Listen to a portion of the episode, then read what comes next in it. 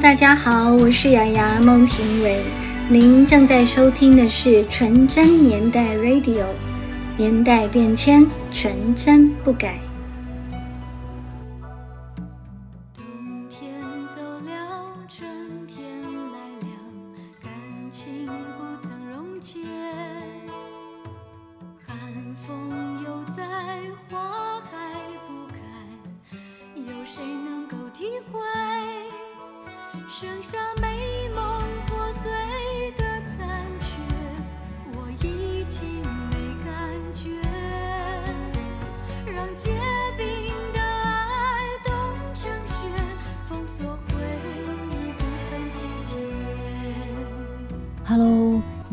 收听的是纯真年代 Radio，我是小林孟朝英，我是海涛，这里还有一位我们今天的远道而来的嘉宾，上海过来的大发同学，大发同学你好。大家好，又见面了，应该是第二次见面了。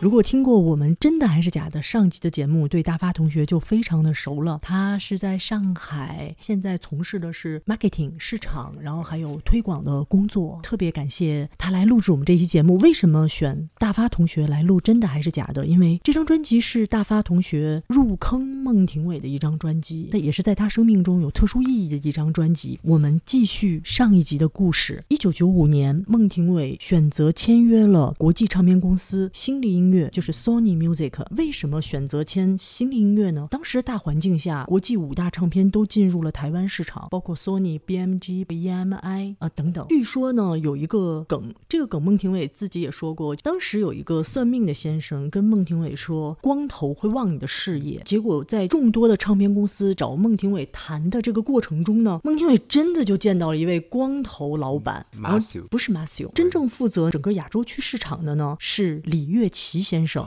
然后李月琪先生是一位光头。这张专辑的制作人之一呢是靳铁章先生，靳铁章先生应该是最早进入索尼的台湾的音乐人，当时负责制作统筹。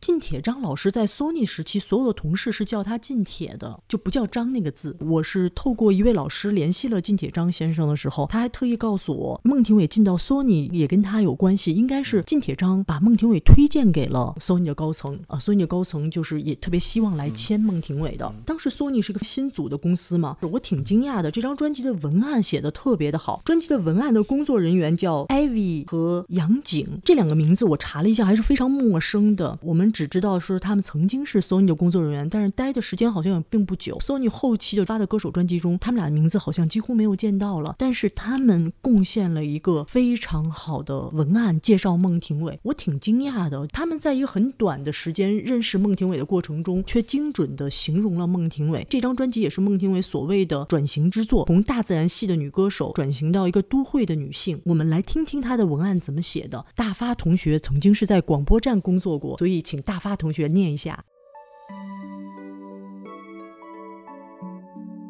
从新开始，走进最真的孟庭苇。她其实有着开朗的一面，却也纤细，有着一种无可或藏的洞悉。她其实有着随性的一面，却也刚烈，有着一种无可背离的专心。柔弱的外表让人不自觉的想去怜惜她。处事却是独立而有主见，他全身都透着年轻的活力，就像一个跳动的音符。他有着许多的举动，都让人觉得可爱。他希望自己永远不要变得太世故，永远保留一份纯真、无邪和开朗。他内敛的热情比别人更强烈。终于令人无法抗拒，而深深的感动。你认识过这样的孟庭苇吗？你了解过真实的他吗？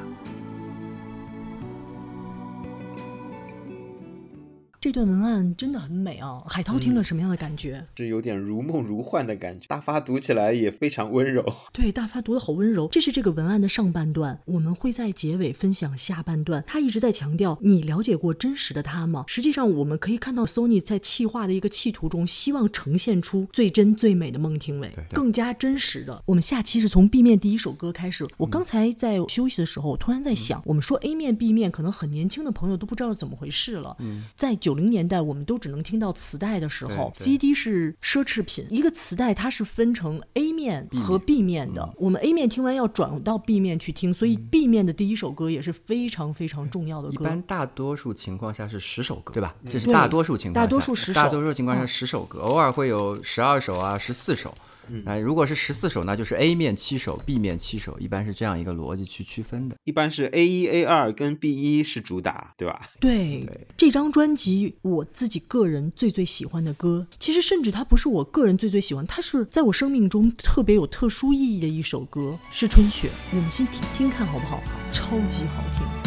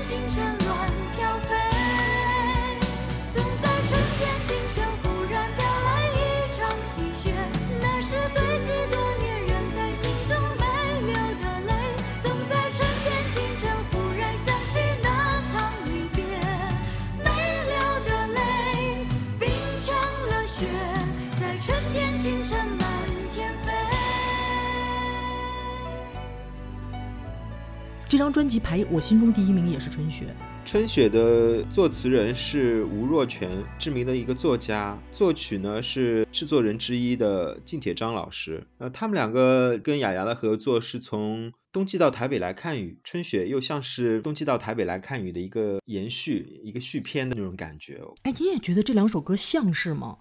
都说孟庭苇是气象小姐，春雪正是延续了气象小姐的称号嘛？我感觉 是不是之前传说春雪本来是要做主打歌的，后来说不延续那个上华的风格，打造新的这个人设嘛，把春雪放在了 B 一的位置。我不知道有没有这个说法，个人有这个感觉。嗯，春雪这首歌确实是量身定做给孟庭苇的。如果说冬季到台北来看雨呢，是孟庭苇不小心遇到的，但是春雪就是金铁章老师真的写给孟庭苇的。我。特意请朋友问了一下金铁章老师，他给我回了一段文字，因为我跟他说这首歌对我来说非常特别。金铁章老师去年出版了一本关于他写歌的书，《那年我们十九岁》，余唱这本书我买了，没有提到春雪，觉得有点小遗憾，我就特意托朋友去问了金铁章老师关于春雪这首歌的创作背景。其实孟庭苇自己也是觉得说春雪有点像冬季到台北来看雨的延续，像一个续篇。金铁章老师确实他在回复给我的。内容中也写到说，我那时是索尼台湾公司国语制作部经理。孟庭苇跟唱《冬季到台北来看雨》时候的年龄已经有所增长，所以我们非常希望能够在歌曲制作上能够找到一个新的发挥的方向。《春雪》这首歌创作的背景是如此，它是一首小调歌曲，东方歌谣风，有节奏，副歌要有张力。同时旋律要好记。日本有一位歌手松任谷由实，他唱过一首《春天来吧》，我有参考他的风格。金铁章老师就是这样回复的《春雪》这首创作，所以它是一首比较定向的一个创作。我其实是觉得《春雪》是这张专辑中最好听、最耐听、最有质感和故事感的歌曲。我有一点小小的想法，应该把《春雪》这首歌的名字稍微拉长一点。孟庭苇以前有风雨云，但是他的那个名字都很长嘛，那是不是可以把它变成一个什么什么什么什么？什么雪，这样它的流行度会不会更高？但是在他当时的企划定位的这个角度，这首歌他很难写成那样一个名字，因为那样就显得比较像上华。对，其实我觉得这首歌有点可惜了，就是并没有拍 MV，虽然做了电视剧的片尾曲，我们可以猜测，就是还是希望摆脱大自然风，没办法用春雪做一个特别大的主打，小可惜。我为什么说这首歌在我生命中非常特别？除了它特别好听以外呢？这首歌也是我跟孟庭苇音乐上的一第一次的连接，第一次。去讨论到的一首歌曲，他有给我一个回应。我上集有讲过，一九九五年我是第一次已经给孟庭苇写信了。我是只给孟庭苇这一位歌手写过信的。我印象中，我因为非常喜欢广播节目，我有给过台湾的广播主持人或者是北京乐台主持人有写过信，但是给艺人写信是唯一只给孟庭苇写过信。从这张专辑开始知道了 Sony 的地址以后，孟庭苇每出一张专辑，我会给他写一封信，写一个听后感记录下来。这张专辑发行。之后，孟庭苇实际上去了趟英国。他从英国回来的时候，给我回了信，然后我印象中特别深。然后这时候我在放暑假，这封信其实第一次拿到的是我邻居，也是我的同学拿到的这封信。就孟庭苇回给我的信是平信，就在我们家公开信栏里。OK，我同学就拿到了，说你有台湾的信，因为字很漂亮。当时我其实已经买过孟庭苇一张专辑，叫《成长》，《成长》里边有孟庭苇的字，有他的笔记的，正好比对下来就是本人的笔记。我很意外的，他的信写的非常的认。认真讲真话，我当时十几岁没太看懂。我稍微读一段最重要的内容啊。新公司的同事对我非常照顾，给我的音乐空间亦宽广。出道至今拥有八张个人专辑，但是最近我一直在思考，到底什么才是我想要的？我想是因为心灵上渴望一种原始、清明、灵性的真善美，不想再唱一些所谓的商业歌曲了。好像你在信中所说的春雪，我真的真的很喜欢。这封信还有别的内容，因为这段比较重要，所以我。读出来哦！我们做节目的时候，正好我给大发同学就也看到了这封二十八年前这封人信的笔记，有着 Sony Music logo 的一个信纸，信纸信封。这封信对我非常重要。你能想象吗？一个十几岁的小孩子，他第一次给最喜欢的歌手写信，然后第一次写信就得到了回信，我觉得跟做梦一样。就讲真话，后来我有写信，也不一定有回信，对吧？有个别有回信，好像第一次写，第一次就能收到回信，还挺感动的。而且这封信大概也是我后来做。收集的时候，就九零年代唯一能收集到的孟庭苇回给歌迷的长信，九零年代的长信是这一封。九零年代之后，我有收集到一些他给别人的文字，可能略长一点，嗯但九零年代可能他太忙了，长信上我是只收集到了这一封。其实这个时候我再大一点是看懂了，因为他在说的是心灵上渴望一种原始、清明、灵性的真善美，这个是孟庭苇自己对人生、对音乐的追求啊。他往往给歌迷的一些回信当中是透露他自己最真实的想法，因为她自己又很漂亮，讲了这么真诚的话，我觉得还是超级感动的。我现在看起来也很超级感动。我的感觉就是，他可能把心里面想说的某些话，可能没有办法跟身边的人去讲，他可能就歌迷，我就讲给你听。我估计他当时作为一个流行歌手来说，他其实是也很忙嘛，能写的信的数量也是有限的。在这样的一种情况之下，可能就把这个当成了他能讲真话的一个渠道吧。有可能，我的家人后来有读这封信，家人觉得说孟庭苇这个歌手还是充满灵性的，真的不太一样。我们见识的歌手都是非常商业的，尤其是大发同学，就是你现在做的工作，其实接触非常多的非常多的明星、歌手、艺人，接触非常多哈。就你会感觉很商业，就是说所有的东西都透着，比如说金钱啊、物质啊、流程啊这些东西，你很难知道一个艺人自己本身真实的心理状态是一种什么样的状态。在我也读了那文案，听了你的信，我也有看很多九三、九四、九五年的孟庭苇在台湾的综艺，你就会感觉孟庭苇她镜头前和镜头后，她体现出的这个状态，她的歌唱的是纯真年代的歌，对不对？她的人其实也真的是纯真年代的人，在艺人的圈子里有这样的一个心灵上的一个统一，哎，目前幕后少，非常非常少，非常非常少。大发，你一直在说你老看的是九三、九四的那个综艺节目，你记得吗？对对对。你发现你很你说其实九五九六之后非常少了，他参加的综艺节目。对，因为我知道是他后面就不太对想要参加综艺节目。嗯，就是特别明显，就是说他还是挺身心合一的，就是在。呃，脱离了上华，就是实际上就是很多人会觉得说上华是孟庭苇大金曲的一个时期，然后但是其实孟庭苇在出了四张差不多的专辑，他自己就这么说嘛，那四张专辑差不多。其实作为一个歌手，真的是想突破了，但是上华是不给他这个机会的。就上华还是你是小女生要听我的。作为孟庭苇本人是挺难过，他又是一个不争的人，就是我不愿意跟你吵架呀，我不愿意跟你干嘛，因为他的个性就是这样的。是因为他是摩羯座，就骨子里他应该是有一点点小。小倔强的，倔强和坚持，哎，有一点小倔强和坚持了。所以其实孟庭苇是发了三张民歌专辑，《纯真年代》第二道彩虹，第三张是什么？太阳出来了。哦，你把《太阳出来了》归为民歌？我认为它是一张民歌专辑，是确实是中国民歌，中国民歌的一张专辑，不是校园民歌。他其实一直很坚持这个东西。我觉得没有一个歌手要要脱离商业的这个考量去做这样的一个东西，我觉得这样的歌手是很少见的。而且事实上，我当时听《纯真年代》的时候，其实我听《纯真年代》已经很晚，我当时就觉得好像这些歌因为都是金曲嘛，我就觉得这些歌好像都是孟庭苇自己唱的，我并不认为这些歌是其他人唱的。哦，对，因为当时九零年代大家能听到的原唱也比较少，比较少。对对对。其实孟庭苇出民歌专辑，他是为民歌的推广做了很大的贡献的。在九零年代，我们内地谁也听不到金韵奖那八张专辑吧？对吧，海涛？对。没有网络的时候，那套专辑我都是买的台湾的进口的，在两千年之后的。大多数九零年代的歌迷第一次听校园民歌，就是除了说外婆的澎湖湾啊，什么兰花草那些，真正金韵奖的那个校园民歌，大家听的是孟庭苇啊，听的是万芳啊，听的是张清芳，对吧？特别是孟。孟庭苇相对来说，孟庭苇覆盖面特别广，她的受众面比较广。相对来说，呃，万芳很文艺，但是好像受众面没有那么广。然后张清芳是在台湾非常的红，但是很奇怪，呃，内地人不是太买她的账，然后引进版也很少。在内地来说，真正的校园民歌对内地影响很大的是孟庭苇的推广，她的坚持，特别是她在索尼时期的那个那份坚持，就第二道彩虹，第二道彩虹的坚持。这是一张其实我觉得大部分的我们在年轻的时候不太懂的一张专辑。我挺奇怪的，我高三的时候听《第二道彩虹》就超级喜欢，就超级喜欢。对我是一个比较奇怪的人，这个我我承认。因为我觉得我那时候比较小，但是很多人十八岁都听不懂。听不懂。第二道彩虹，我十八岁的时候，你知道我听的第一个感觉是什么吗？我听的第一感觉是孟庭苇在跟我心灵对话。我是听者，他是歌者，他在跟我心灵对话，这是我的感觉。但是我们得回到真的还是假的？真的还是假的？我一直觉得就是说，你看春雪没有被选为主打歌，我们共同都觉得很可惜。然后但是却选了默认作为主打歌，而且还拍了 MV。这张专辑只拍了两首 MV，其中就有一首是《默认》，我们来听听看索尼选的主打歌《默认》。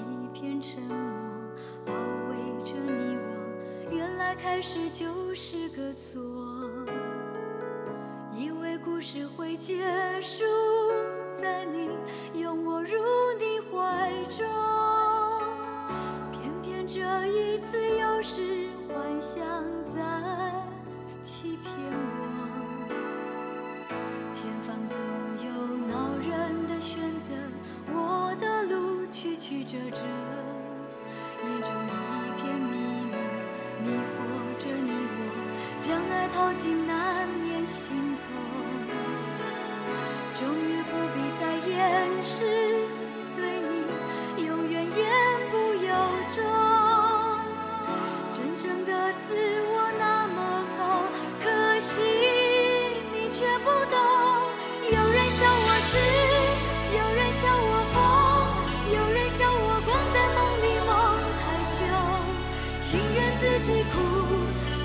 自己走，不愿伤心留着被你看个够。有人笑我痴，有人笑我疯，有人笑我一往情深是奢求。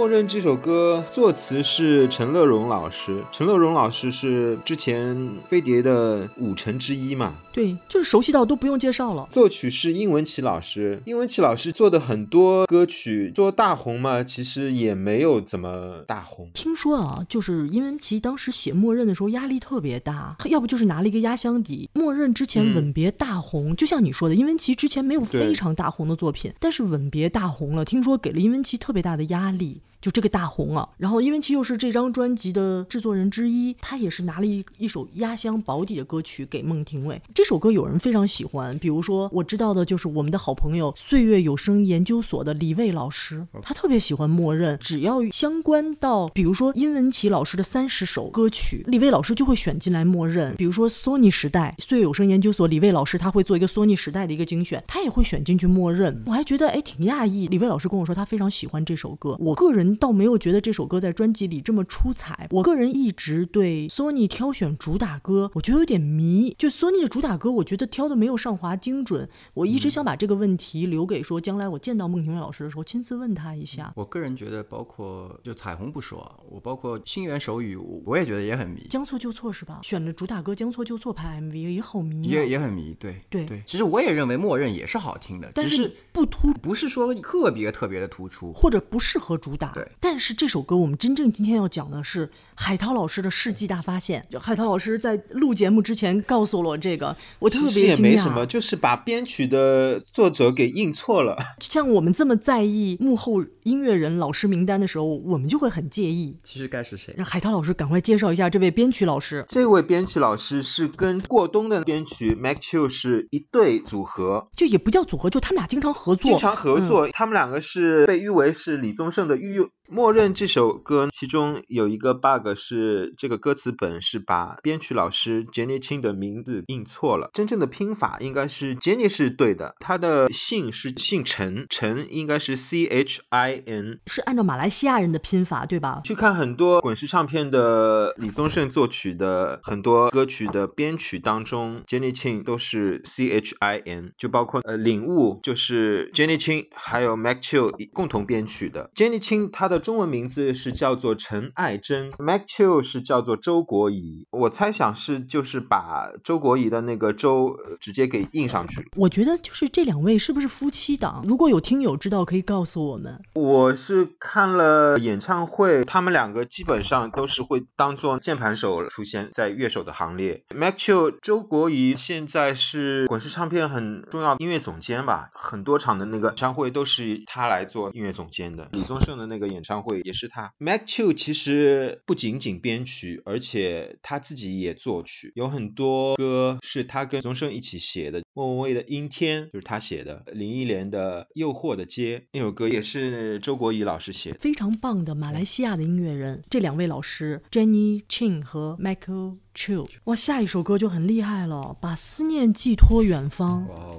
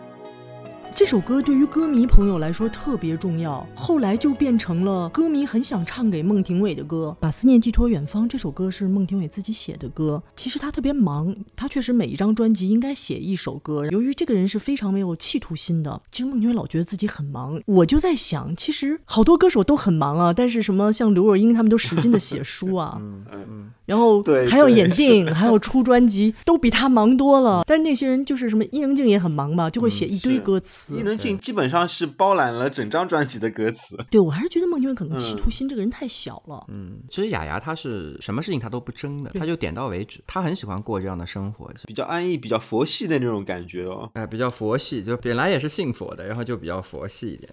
所以本来一张专辑在这样佛系的孟庭苇的时候呢，本来就是一张专辑写一首歌，所以这张专辑他写了半首歌。首歌我听说主歌的部分是他写的，接着他没时间写了，被催歌的时候，他就跟小楼老师，就是楼南卫，他跟呃那个小楼老师好像至今跟孟庭苇都有互动，在社交平台上，两个人关系还不错。他就给小楼老师说：“你帮忙写另一一半吧。”然后小楼老师说：“真的还是假的？”孟庭苇说：“真的。” 但他最后一半他写的很转折，我觉得也蛮好的。嗯，可能是副歌部分是小楼老师写的，嗯。然后孟庭苇说这首歌虽然大家听起来很像写给昔日恋人的歌，但是孟庭苇说他写的时候心里真的想的是歌迷，远方的歌迷。OK，他自己是这样介绍的，我是觉得这首歌孟庭苇老师以哀伤为基调，又不全然是那种悲伤到底的那种情绪，到最后还有一些转折，有点像绝地反弹的那种感觉，到最后又呈现一种希望、一种温暖的感觉吧。我觉得他的歌词就是两个人写的。一开始他讲的就是很悲情嘛，就是爱情生怕它变化，往事就像一场没有对白的影像，告别过往，愿你无恙，就很悲情。然后最后就变成真心的收藏，万分感动在心房了，一个极大的一个转折。就像小林说的，前半部分可能真的是孟庭苇写的，后半部分是楼兰卫写的。我觉得啊他两个组合最后组合的非常好，这是一首我自己来说特别有感触的歌。所有歌迷其实都特别喜欢这首歌对，但是就是很多人好像是把这首歌寄托了歌迷对对孟庭苇的思念。思念大发老师还有自己的故事哈，大发同学。早年来说，当时是初恋嘛，对不对？那初恋这个情绪就一直在真的还是假的里边，就是这样的一种情绪。后面感情就淡了，就是就像真的还是假的里面说的这样。但是实际上呢，很多年之后，当你在回望这些事情的时候，你还是觉得还是挺美好的。把思念寄托远方，就是我最近这两年我越来越爱听这首歌。就是你知道，我以前放这张唱片，我基本上我是单曲循环，真的还是假的。我最近基本上就是循环把思念寄托远方。那就说明你终于放下了，可以祝福遥远的恋人对对对对，是。我觉得是你放下，因为你原来一直在纠结你的爱是真的还是假的。是是，其实十十多年前就已经放下了。那这个故事，这个这个是孟庭苇的专辑，不是我感情的专辑，所以我就不细说了。我觉得这首歌特别好，就像刚才我们讨论，它有转折，它有让你放下的部分。这首歌讲的不是把思念寄托远方，而是你已经可以把那段感情给放下。我觉得这个是特别好的。因为他真心的祝福对方。对对对对，因为就是很感动嘛。他说：“把思念寄托远方，愿你无恙。是否记得我们一起分享青春的天堂？天堂把思念寄托远方，告别过往，祝你幸福快乐，和我一样。就是我也幸福了。所以我也祝你幸福，就是心态上就完全不是以前那种抱怨的这种心态。对于感情，很多人是会有怨的，所以我觉得这首歌其实最终它变成了一首非常正能量的歌曲。对，正能量歌曲。虽然说这首歌是比较正能量，但下一首歌呢就悲的有点厉害。很神奇的是，这两首歌的制作人是同一个人。其实大家都知道，这个是跟孟庭苇也关系很好，林隆璇。对，对，孟庭苇一直给他的林隆璇的标签是他心中的白马王子。我们先听一下《泪海》。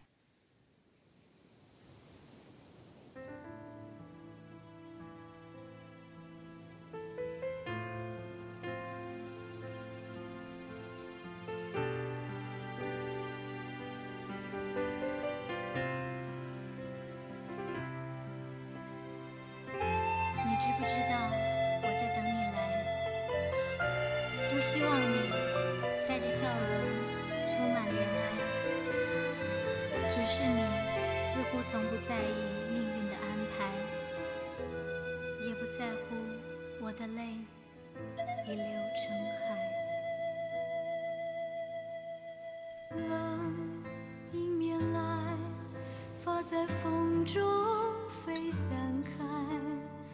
浪涌上岸，悲伤是那一片海，你执意要离开，我的泪落下来，变成海，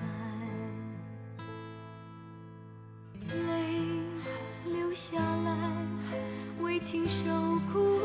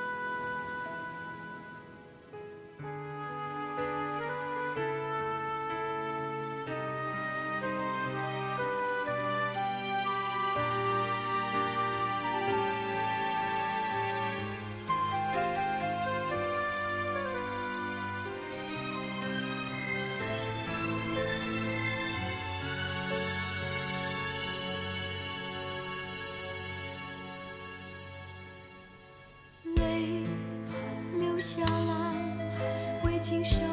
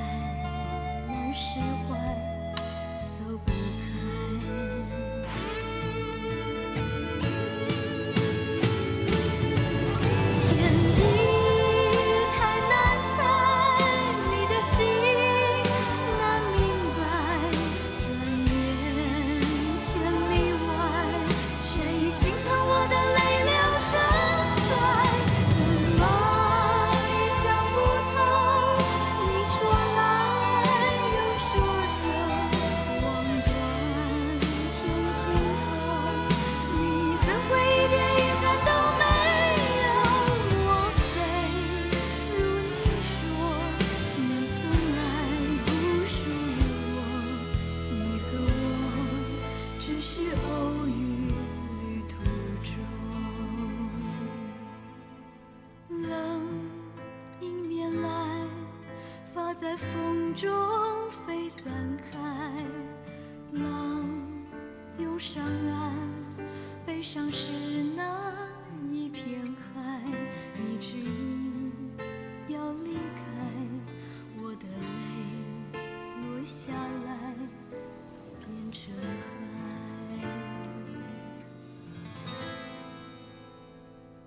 泪海》的作曲是林隆璇老师。林隆璇其实跟孟庭苇的关系还比较密切的。林隆璇其实是雅雅心中一直觊觎合作的音乐人，我觉得哦，因为在雅雅年轻时代也经常会听林隆璇老师的歌。据说林隆璇的《听风》的歌是陪伴孟庭苇度过了他离开家乡前后那段美好的时光。孟庭苇本人说过，就是他嗯上中学的时候，他同学去偷那个林隆璇的海报送给他当生日礼物，然后他就把林隆璇的海报贴到了家里。正好林隆璇出道比孟庭苇早个两三年，对，所以孟庭苇给林隆璇标签是白马王子。就真的这张专辑找到了林隆璇做制作人的时候，孟庭苇是非常的害羞的，在配唱的时候，但是他没有表露出来。OK 啊、有看过一次他们同台演出，九九年的现九九年场是吧？对，九九年的现场，当时你知道这个感觉是什么？你知道吗？因为当时台下很多可能都是喜欢孟庭苇的歌迷，我的感觉大家好像不是很欢迎 林隆璇上来这件事情，就这是我自己的现场感觉啊。那时候你很小啊，谁带你去看的演唱会？上海的我我我演唱会，我自己的叔叔，一九九九年啊，一九九九年，我的堂叔，然后呢，我堂叔他当时他喜欢张浩哲，那场演唱会两个嘉宾，一个玲珑璇，一个张浩哲。他主要是去看张浩哲的，那我就是去看孟庭苇的，因为大家都知道虹口体育场是那个上海申花的那个主场嘛。然后他重新翻新成一个专业足球场，就在那个时候，呃，中国国内第一个专业足球场举办的第一场的那个演唱会就翻新之后，就给到了孟庭苇。这个也是孟庭苇经常提到的，在大陆开的万人演唱会，他觉得他也实现了他自己的一个目标嘛。其实说的就是这一场。我呢还算是比较幸运，那天我在现场，总算有一个小林不在现场，我在现场的。我跟这场也有关系哦，就是这场好像是五月二十一号举行的。是吗？对对对。哎呦，我居然记得。然后我五一的时候是在上海的，就是那个我在北京念的书嘛，念的大学。然后那个五一的时候，我路过那个虹口体育馆，是有孟庭苇演唱会的广告的。当时是很多横幅啊，什么都会有。我跟我大学同学聊天，我们大学同学突然讲到说，那次我们去上海玩，九九年，我我记得去看过孟庭演唱会的广告。那个广告就是你收藏那张门票是一模一样的，用的那个构图，那个那个图就好像那洗发水一样。对对对对对对。那个广告头发是飞起来的，头发是飞起来的，飞扬着，很漂亮。对对对对，因为那个时候他的风范已经有点就是偏稍微比以前成熟一些了，就不是那种最清纯的那种。对，就是要要有都市女性，都市女性的那种感觉了。其实我是特别喜欢，对，就是可能因为我自身是个都市女性，我所以我特别喜欢就是孟庭苇都市女性范儿的这个感觉的。对，但是我说句实话，那天他的那个造型，对不对？不，我的感觉那个时候演唱会造型吗？演唱会造型，还有就是包括演唱会那个时候的体型，不知道雅雅姐听到会不会打我？她那个时候是说要去健身，她觉得演唱会很需要体力。对她有去，哎，她有去健身。但是呢，我感觉呢，他那段时间是不是健身的时候把自己练的练壮了一点？就是，然后呢，我就看那个当代歌坛拍出来的那个，我觉得拍的不好。那拍的有可能是是不好，拍的不好。嗯，而且就是因为舞台上的妆比较就是比较重，比较华丽，比较华丽一点。因为对，雅雅平时以后平时感觉更清纯一点。对对对对，就是我就是这样这样的感觉。对。呃，孟庭苇老师，欢迎你告诉我怎么打一下大发同学。我帮你打他，确实是这样，就是那个照片出来的效果，呃，跟他平时不太一样，不太一样。但是那一天呢，就是验证了他这个就是非常经典的玉女形象。为什么？那天其实一次是玲珑璇上来，对吧？大家都不愿意，是吧？不愿意。然后呢，还有一次是那个有一个男生跟他合唱了一首歌，在那个录像里面是有的，你们可以去看。然后呢，他上去的时候，全场都是嘘声，就是大家不希望孟庭苇身边站任何男生。对，就但是张浩哲在的时候好像好一点，因为张浩哲看上去年纪比较成熟，可能像他爸一样。张 张浩哲没有跟孟庭苇合唱，是因为所以大家没嘘他。对对对对对对，就是林隆璇和另一个男歌迷是因为跟他合唱了。所以所有人都去嘘他，对张胜张浩哲是独唱的那个好男人和好男人和北风，所以大家他上台以后，孟庭苇没上台，孟庭苇上去下去换衣服对对对对，是是是。林隆璇跟他合唱的是什么？流言。流言流言，对对对，怪不得。对，流言蜚语就就是这么来的。这首歌《泪海》，孟庭苇有一段口白，然后同时孟庭苇这张真的还是假的的专辑呢，是发行了一个限量版的精装版的，特别特别难收藏到。听说只发行了一万张，主要都送给了媒体。我有幸有收藏到一张限量版，限量版里边呢是放了孟庭苇的写真，就是没有印在普通唱片内页里，稍微有一点点小性感的写真。同时放了嗯三位台湾的作家为歌曲写的小说，其实就是以歌曲的名字写一个小说。对我来说很重要，因为我比较喜欢孟庭苇的文字嘛。他写了一个散文诗《泪海》，泪海文孟庭苇。为了纪念一段早逝的爱情，我剪去蓄了三年半的长发，却不知该如何收拾散落一地的情绪。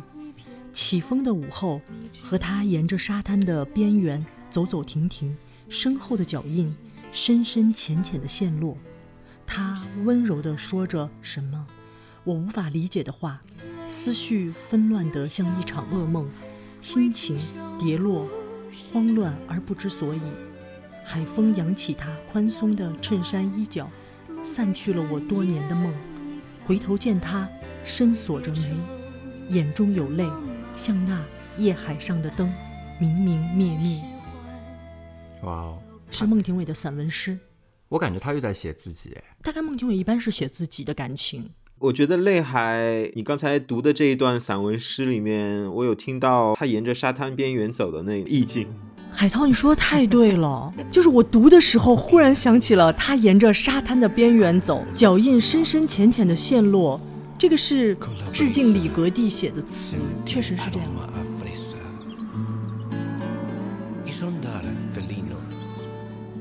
Friday night.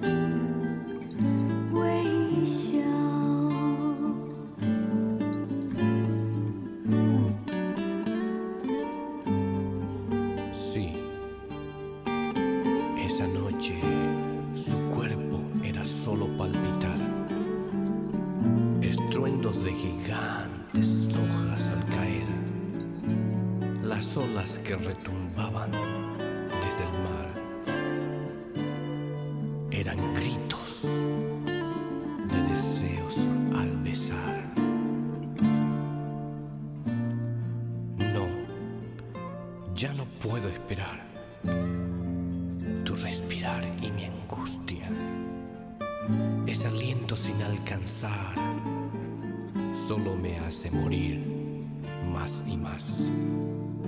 生命中没有多少时候可以这样，沿着什么没有目的地走，也没有什么人会听过，只有十七岁才可以光着脚，十七岁才能为这样简单的事实。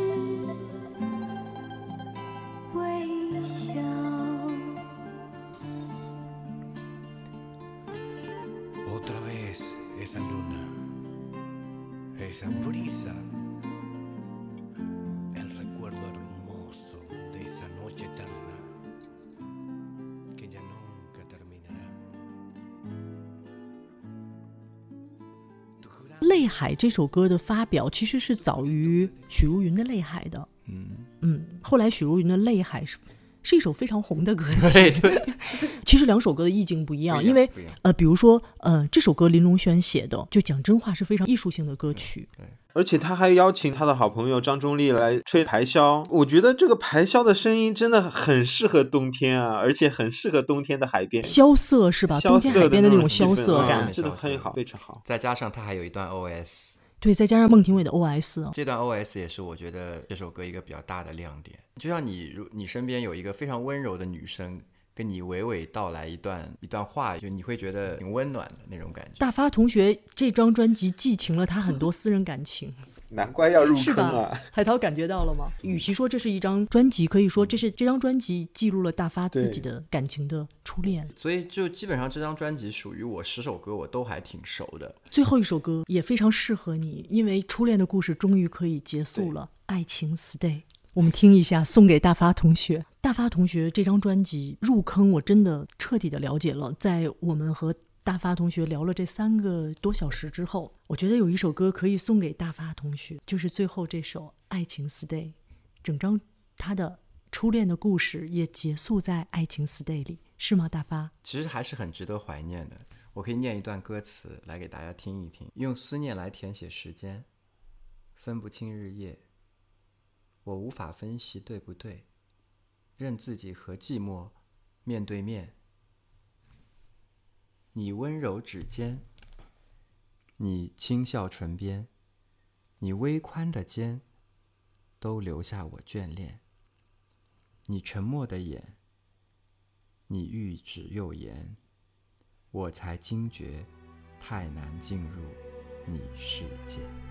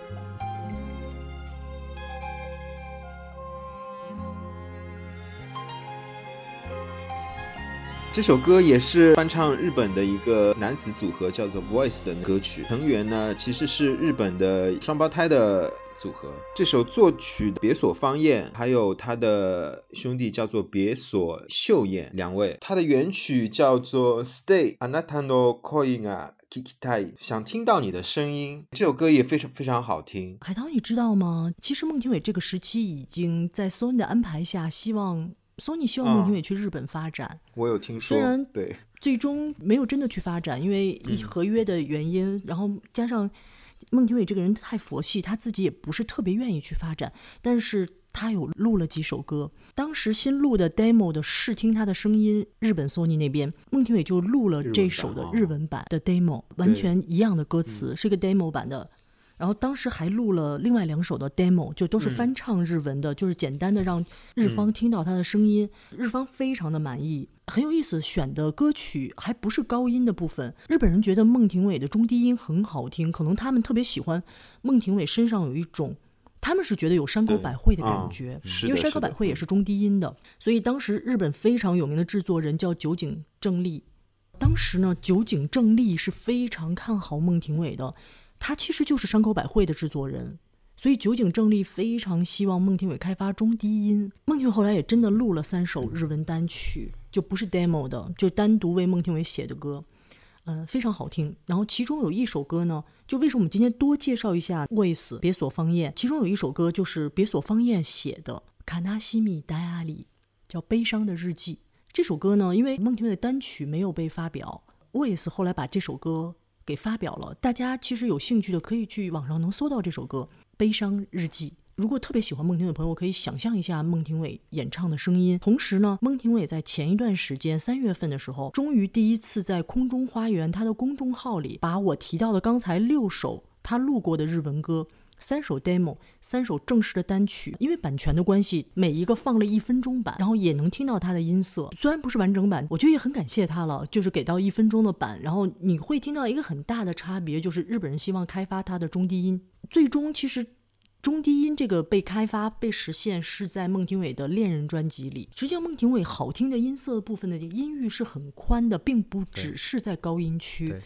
特别喜欢他的朋友，我觉得可以多听一听他不同的声音的表达。我发觉这首歌的编配里面还有那个香港非常有名的一管弦乐队啊，熊洪亮。是啊。String 里面一个 group 就是熊洪亮嘛，这熊洪亮在香港非常有名，所有大牌艺人都合作过啊。爱情 Stay 的这个编曲就是包比达，所以他选的香港的大的那个管弦乐队。是的，是的，是的，春雪也是哎。是哈，包比达的编曲是非常大气的。我们从上集的一开始，我们就说孟庭苇的这张专辑是一个国际化的东西，它不再是台湾本土的。Sony 给的制作费是非常高的，当时是按照国际级的艺人。给的制作费的，就他们说索尼根本就不在乎这个砸钱，可以投入多少都可以。这个预算的指标是国际级的指标。因为孟庭苇也是他们第一个第一个签在签在台湾的对艺艺人。索尼也非常希望呈现出一张很棒的专辑，所以这张专辑你看合作了嗯香港，然后合作了马来西亚，然后合作了日本。对，实际上这张专辑的造型师、摄影师，然后嗯包括这张专辑的。平面设计全部是日方的制作，连妆发也全部都是日方来做。对，听说摄影的时候，他们说小山纪信拍的特别快。小山纪信是管孟庭苇叫美人歌手，美人歌手，对，就是日语就是逼近嘛，逼近就是美女嘛，逼近。对，基本上是孟庭苇摆的差不多的时候，小山纪信会突然出现，然后就做抓拍。所以所有的表情都非常自然，你会看到真的还是假的。这张专辑应该是孟庭苇所有专辑的造型、摄影、艺术水平最高一张啊！但是每个人会有自己的偏爱，比如说你会喜欢另一张专辑的封面，比如我有很喜欢的封面《纯真年代》，但是你要说艺术水平的那种顶级的国际级的水平，还是。真的还是假的？对，因为小山即兴本身的这个水准和等级，其实它等于相当于是亚洲第一，哎，亚洲比较顶级的水平了。这种这种是这样的。海涛又指出来说，这个编曲是香港的弦乐，就是这首歌的翻唱没用日本的编曲，单独给孟庭苇做的编曲。这个编曲就是我想说，《爱情 Stay》是这几首翻唱中效果最好的。茶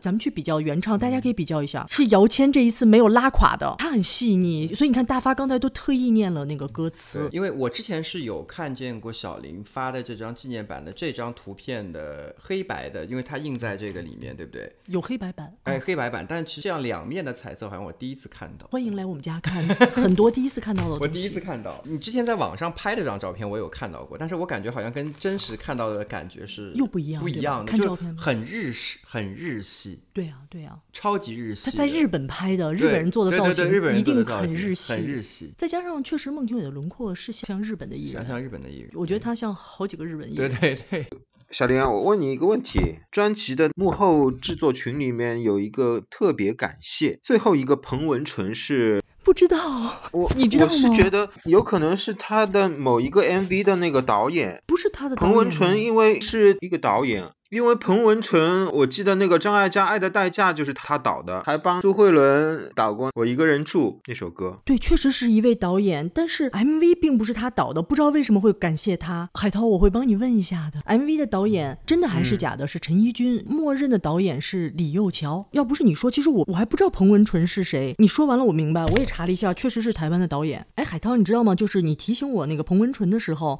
我看到那个幕后名单，我想多介绍一位。呃，录音师王广武，台湾他们都叫他小武老师。王广武老师是呃，雅雅出第一张专辑的时候就有他是录音师，而且他跟雅雅有一段就是故事，可能很很多人知道，就是这位王广武小武老师呢，二零二零年两年前的时候，正好他后来一直在北京帮助了很多录音界的朋友，也提携了很多人。他是台湾顶级资深的那个录音师了。呃，我有一位朋友，他的先生呢是内地顶级的录音师，是跟张艺谋他们合作的。他先生也知道王广武，他说是一位非常。德高望重的录音师，他也教学教了很多弟子。他两年前呢是在北京突然呃脑淤血摔倒了，演艺界实际上。就只有孟庭苇在微博上求助，希望能帮助王光武老师住院。北京的医院大家都知道太难住了，而且他是心脑血管。孟庭苇在微博上希望能帮助到王光武老师。当时孟庭苇就为了这件事情，他真的是私下里奔走和特别着急。后来是齐秦啊还有屠洪刚都在有帮忙，好像王光武来内地工作也是当时是为了屠洪刚的专辑介绍到内地工作。后来就是还不错，就是很幸运，就说王光武老师他。是转危为安了，他最后是回到了台湾去那个康复。我在后来也问过孟庭苇老师，说还不错，恢复的还挺好的。其实我挺好奇的，就是我特意问了一下孟庭苇老师，说因为我知道他实际上跟演艺圈或者唱片圈的人联系很少，然后我问他为什么为小武老师的事情就是这么着急。孟庭苇老师说，在他还刚刚进录音室录歌的时候，小武老师特意出来跟他说加油，说你一定会成为大明星的。我跟雅雅开玩笑说，他会不会对每个女歌手都这么说？说，孟庭苇老师说没有听说小武老师非常少的表扬别人，那个是孟庭苇没有成名的时候嘛，他刚刚进录音室的时候。后来孟庭苇说，二零一八年的时候遇见了一件人生很大的被人诬陷的这件事情。他说他听说小武老师还跟他的朋友说，小武老师特别特别的生气，就想要鸣不平，鸣不平，就非常想鸣不平。然后所以后来就他们就恢复联系了。孟庭苇，他是一个摩羯座，很重感情的人，对，就我还挺感动的。摩羯座那种善意、那种善良，他是一直洋溢在他的这个歌坛的生涯中。别的星座也很善良，因为这个今天比较巧合，海涛是什么星座？双鱼。双鱼那更是温柔善良。今天主要是大发同学、小林同学、孟老师都是摩羯座，所以大发同学猛夸摩羯。嗯，我们海涛双鱼座，还有各个星座，十二星座都有非常善良的地方。就每个星座都有自己的优点，对对对，但是嗯，摩羯座的特点好像是比较长情，对对，像我比较长情，喜欢。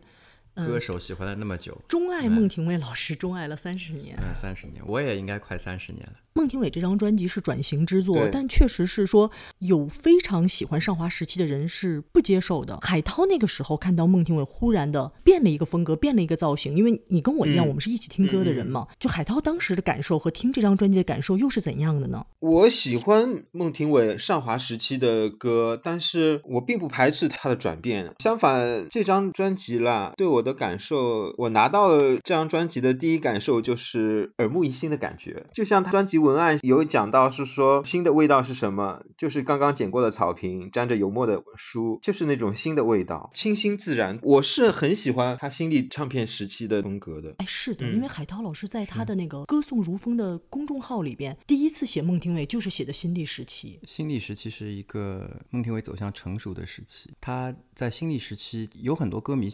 其实蛮期望他在新力时待久一点，待久一点。我也是这样期待的。毕竟索尼是一家比较大的制作公司，它也有自己的实力，呃，版权实力啊，各方面实力。就资源，对对，资源方面。所以说，我觉得他待的时间长一点的话，其实他大部分时间的这些唱片卖的都不差的，其实蛮好的，蛮好的，他卖的挺好的。真的还是假的？是当年大陆整个唱片市场的销售女歌手的冠军，对，是超越了王菲啊、那英啊等等。所以索尼，我印象中好像当时他要离开索尼的时候，索尼是本身要给他续约的嘛？对对对吧？但是索尼是这样，就是比较复杂，嗯，就是索尼的人事是特别复杂的。就是如果有非常关心幕后的朋友，可以去看索尼发行的各个唱片，嗯，就是幕后的这个团体是不断的在变的，嗯嗯，所以。嗯，就是听说对于歌手来说，Sony 的人事和幕后的那个复杂，压力也挺大的。所以对歌手也有一些他不能够就是在公众中讲出来的一些，我想他个人的感受。对，所以可能对比说所谓事业的辉煌等等，作为我吧，我个人而言，我觉得呃，只要雅雅是开心的，我觉得我更在意。当然，当然，我我觉得我是更在意这一点，就是他可以开心的自己去飞。他在有狗时期，其实他自己也挺欢乐的，非常欢乐，放飞自我，对对对，很欢乐。是是是，但是我也非常感谢，就是 Sony 的这三张专辑，这张专辑的文案是我非常非常喜欢的文案，就别人写给孟庭苇的文案中，我最喜欢的一个文案。孟庭苇自己写给自己的文案，我是最喜欢第二道彩虹。别人写给孟庭苇的文案，我是最喜欢真的还是假的。接下来大发会分享的这段文案呢，是仅仅收录在了。孟庭苇真的还是假的？Sony 发行的录像带中的录影带中的一段文案，并没有印在歌词纸上。我特别想请大发再分享给大家，我们两个一致认为这上面的每一个字，都是在写孟庭苇。当时是形容出道五年的孟庭苇，拿下来形容出道三十三年的孟庭苇一样是合理。对孟庭苇老师至今出道三十三年，仍然有新的作品。对大西洋的最后一滴眼泪。那我们听一下，在当时 Sony 的文案的如何形容孟庭苇。我确实跟孟庭苇老师有蛮多的真实的接触的，我觉得这一段写的就是至今的孟庭苇吧，她一直没有改变。这也是大家都非常喜欢孟庭苇的原因所在。所以我们来听这段文字。出道五年，历经了更多生活洗练的他，更增添了几分成熟及圆融。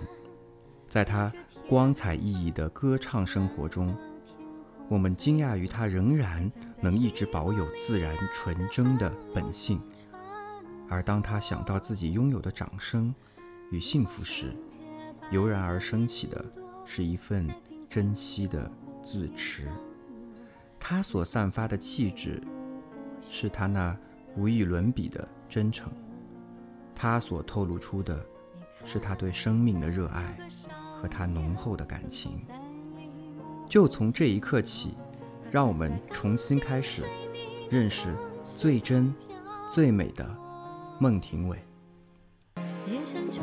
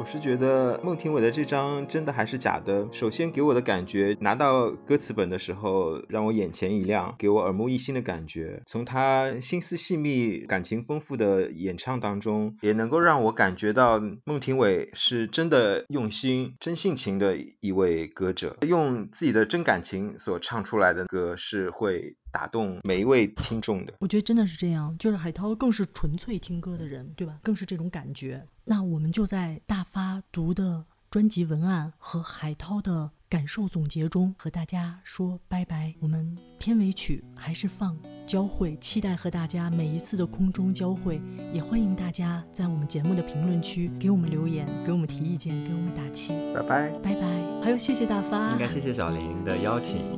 谢谢听众们的留言。谢谢海涛。